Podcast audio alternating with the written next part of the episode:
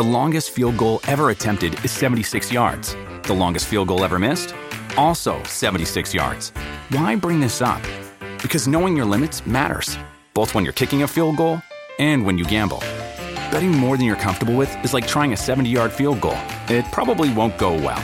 So set a limit when you gamble and stick to it. Want more helpful tips like this? Go to keepitfunohio.com for games, quizzes, and lots of ways to keep your gambling from getting out of hand.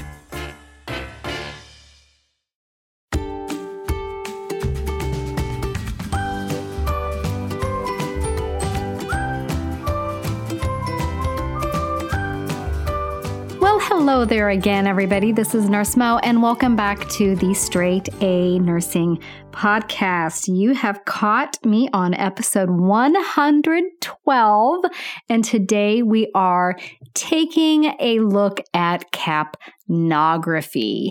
So, before we dive into this really interesting topic, we will take a quick moment for our listener shout out. So today's listener shout out goes to future nurse Joe. Hi, future nurse Joe. Here's what she has to say. Love this podcast.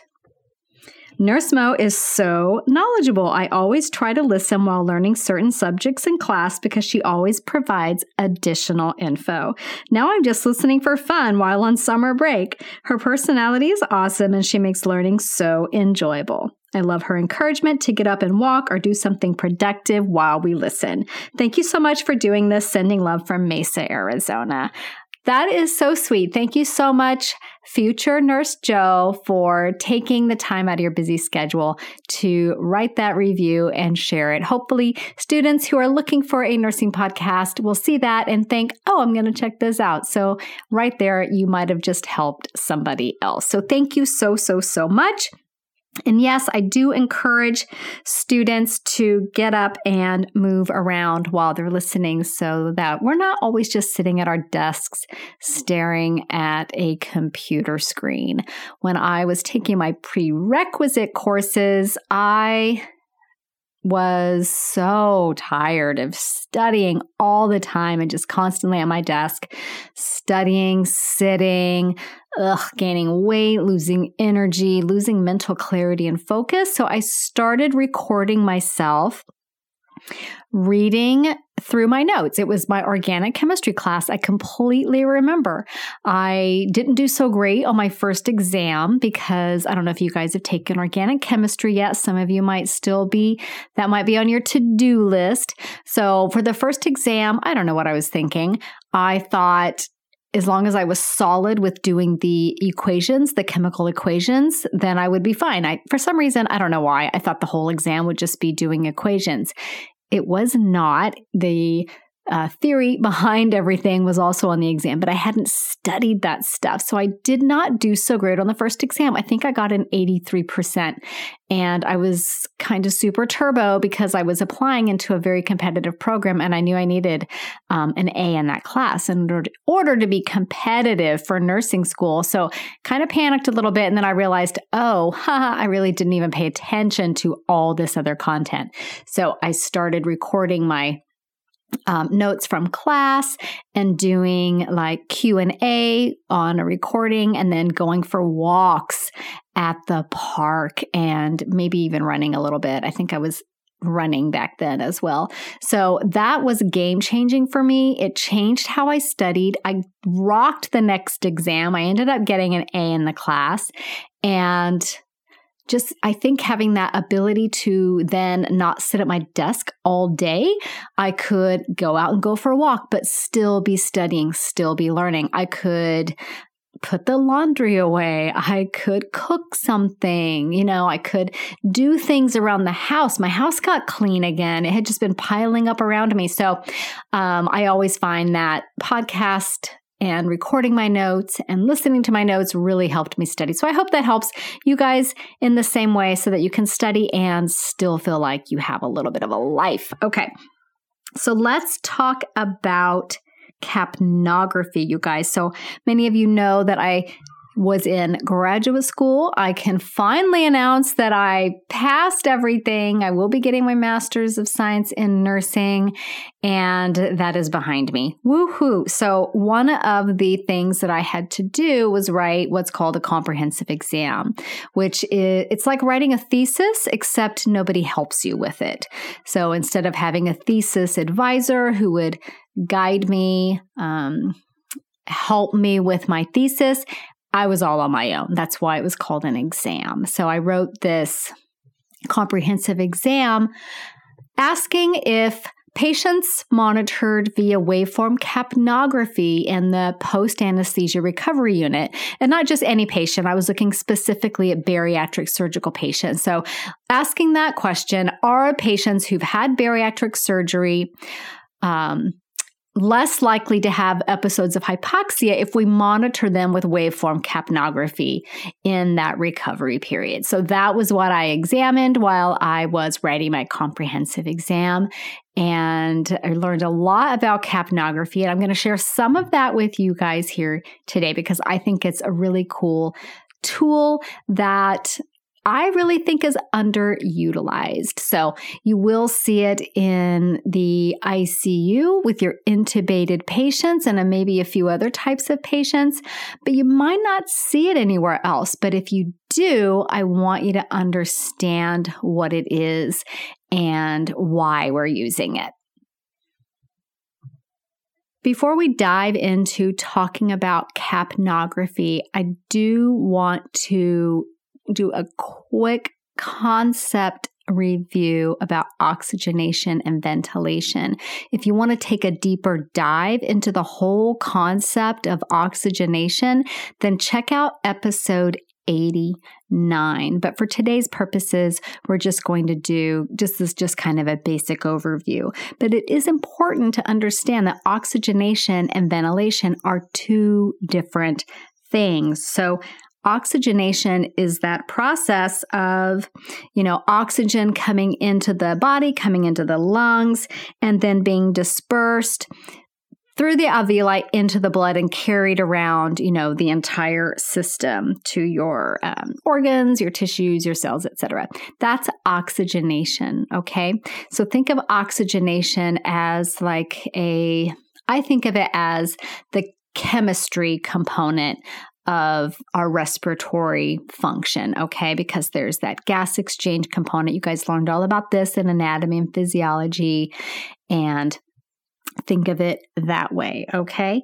And then ventilation, on the other hand, is basically the mechanical breathing in and breathing out. It's the mechanical component. It's the movement that pushes the air in or pulls the air in and pushes it out. Basically, ventilation is the actual moving of the air, whereas oxygenation is what happens when the oxygen comes into the lungs, goes through the alveoli, gets into the blood, and is delivered to the tissues. So, does that make sense to everybody? If you're still fuzzy on that, that's totally fine. Go and listen to episode 89 first, and then come back to this one. Okay, so when we're looking at capnography and what it's used for, it's important to know that capnography is going to tell us about ventilation. So, if you've started nursing school and you've been assessing patients in clinical or in virtual clinical, if you're still um, on um, online only learning, you're using a device called a pulse oximeter to measure their SpO2, right? To figure out what their oxygen level is, basically. And that is looking at their oxygenation. So, pulse oximetry looks at oxygenation, but capnography looks at ventilation. Okay, so I want you to understand the difference there. So, when we're looking at ventilation and we're looking at capnography, the thing that we're really looking at is carbon dioxide. So when you're looking at your patient's uh, pulse oximetry value on the monitor, you're looking at oxygen levels, right? So when you're looking at capnography, you're looking at CO2, carbon dioxide. And you'll hear people say end tidal CO2 because that's actually what we're looking at when we're looking at capnography, waveform capnography monitoring. So, CO2 itself is that meta- metabolic byproduct of of uh, cells. You know, we have metabolism in all of our cells, and CO two is a byproduct of that.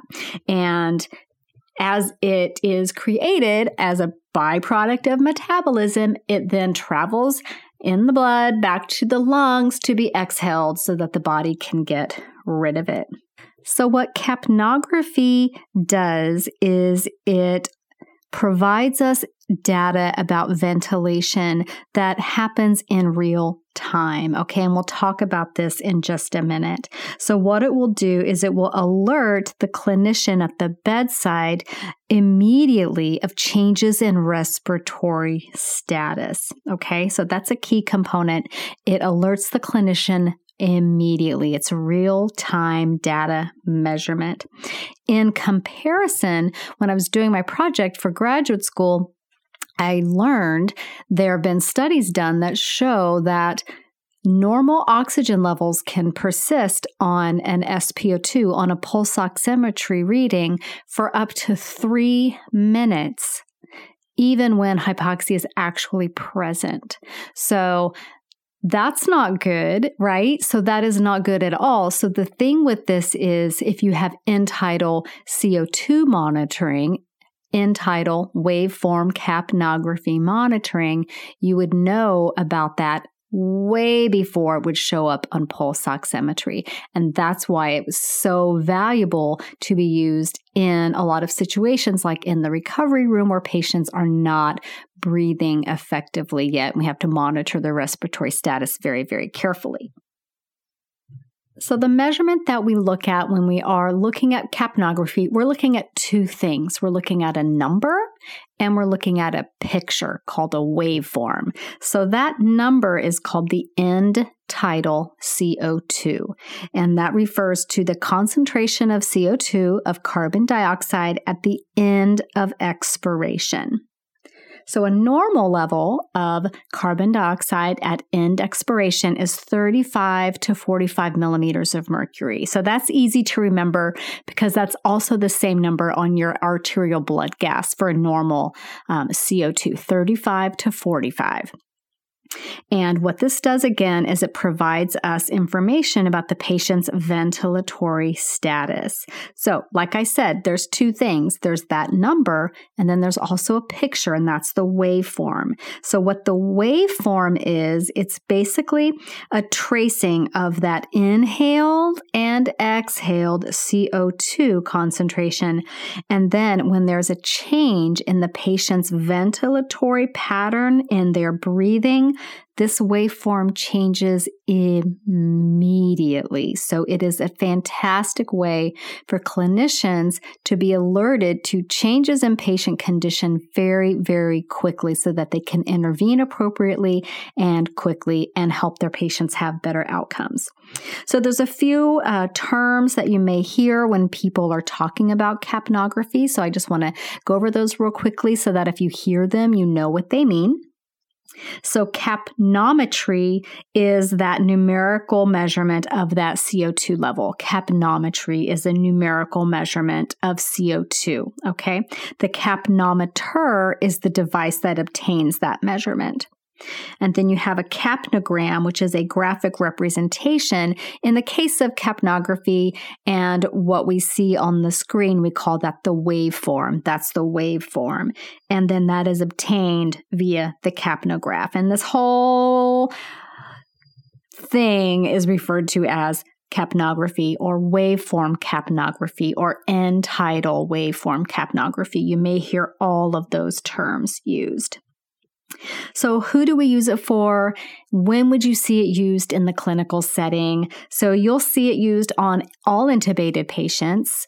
Um, it's you know a part of the component of the endotracheal tube ET tubing system, so it's not super obvious, but it's there.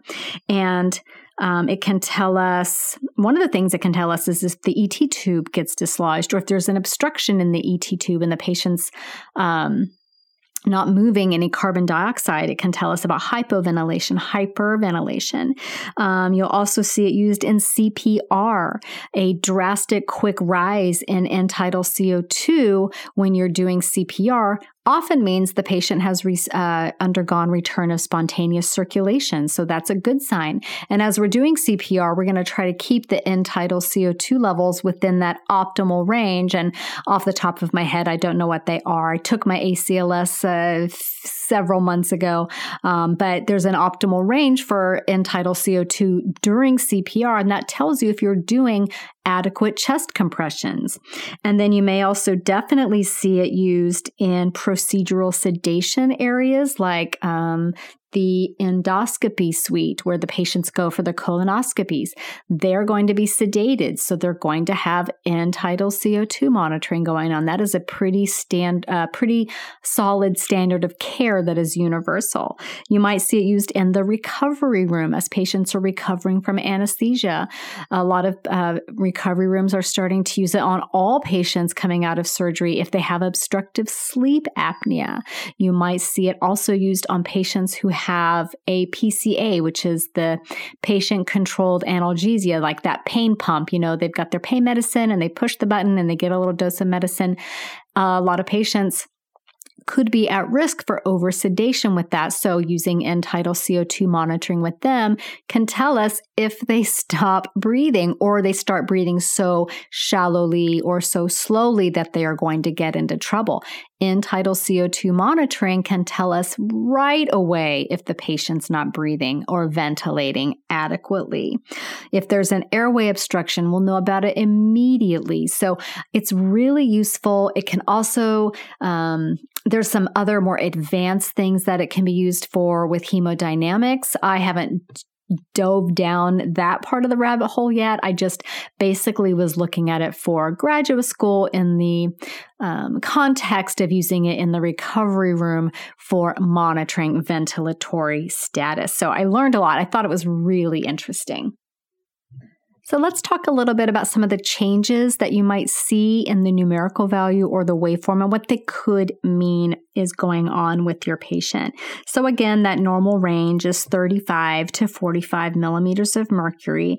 And when there's alterations in that number, alterations in that waveform, you're going to be alerted right away that your patient has had a change in their ventilatory status. And you're hopefully going to be able to get in there and intervene quickly. So, um, a decrease in the tidal CO2 numerical number with a partial loss of your waveform, like maybe it's not as pronounced as it was, that could be a partial airway obstruction. You know, maybe their airways collapsing, maybe they have um, decreased um, a lot of anesthetic agents will cause decreased tone of the airway area so it can get a little floppy and can collapse a little bit. Maybe they have secretions, maybe there's secretions in the ET tube that are partially obscuring that ET tube. So that could be a reason why you would have a change there. So if your patient has a partial airway obstruction like because of their airway collapse and let's say they're you know, they're not intubated, obviously. Then in the recovery room, what I would do would be positioning things would be first. So doing that jaw thrust or that chin lift maneuver for that patient often is all they need to get their airway open again. Maybe they need an uh, oropharyngeal airway placed. Um, maybe they need to be woken up, you know, we'll stimulate them, get them to wake up. And then if the patient is intubated, let's say, and we they have a bunch of secretions and gunk in their ET tube, we'll suction and clear out that ET tube. So we're intervening and we're doing something about it. As I've said a hundred times before, nurses see problems and they fix them, and nurses anticipate problems and they do things to try to avoid them. So that's your job in a nutshell as a nurse. Okay, if your tidal CO2 gradually drops, um, the patient could be hyperventilating, so they're blowing off their CO2 so they don't have as much um, CO2. So they are hyperventilating, and that would be a respiratory acidosis or a respiratory alkalosis. Okay, good. If you said alkalosis, good job. If you have been um, not introduced to ABGs yet, don't worry, you will get to that and you'll have so much fun with it. ABGs are super fun. Okay, what if there is a sudden drop and you get to a very low number on your tidal CO2 and you have no waveform? So that would probably be like some kind of an apnea episode is the patient even breathing? You know, maybe not. So go check on them, okay? And then let's say the end tidal uh, goes up, it goes above 45 millimeters of mercury. So this patient could be having air trapping. Maybe they have bronchospasm. Maybe they have asthma. Maybe they have a pronounced COPD.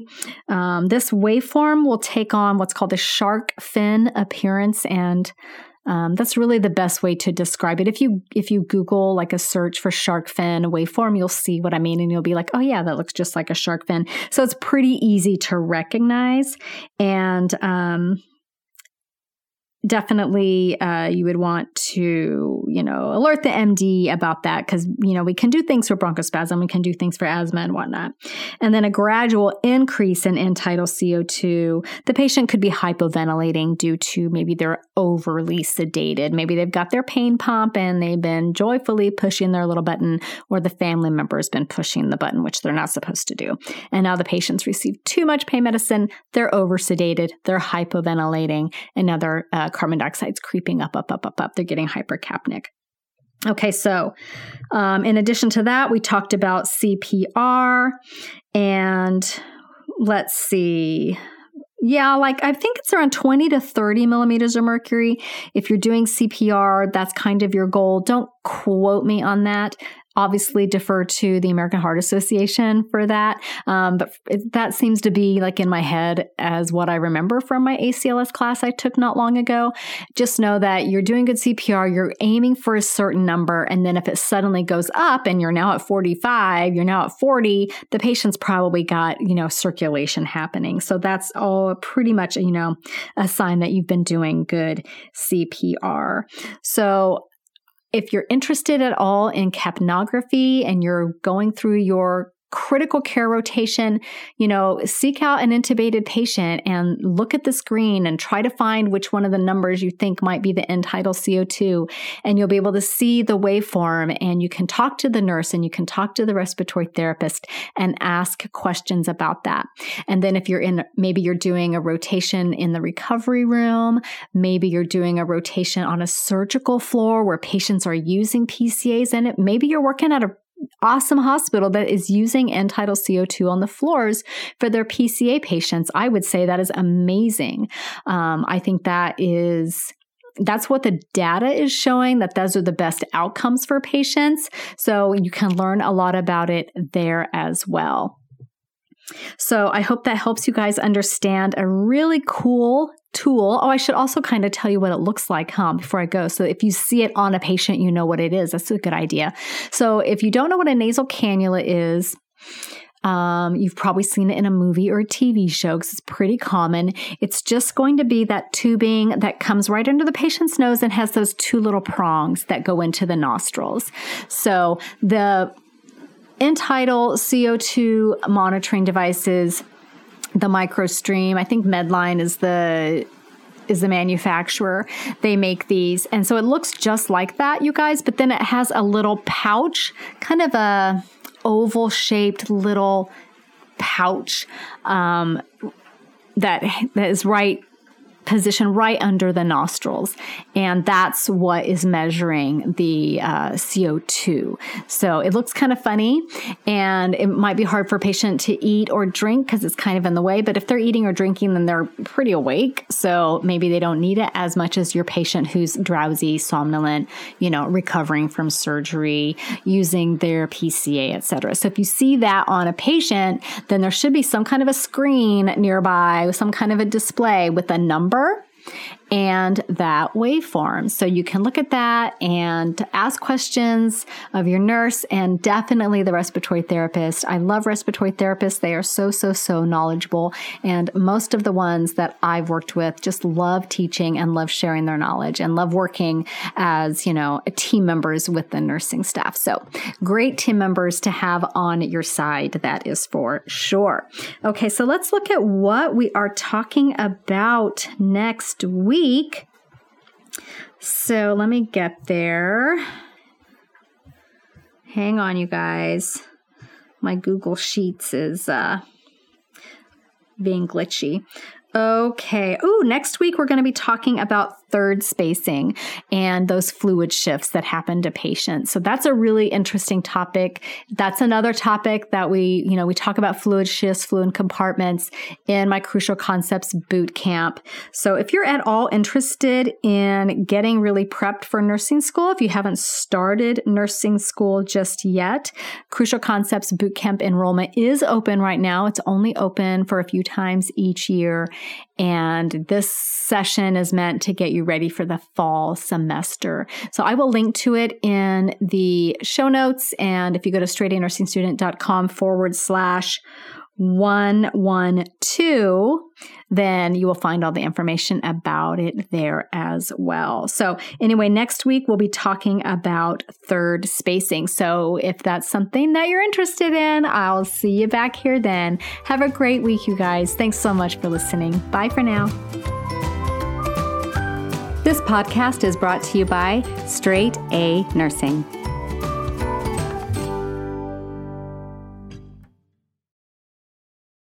As a long-time foreign correspondent, I've worked in lots of places, but nowhere as important to the world as China. I'm Jane Perlez, former Beijing bureau chief for the New York Times.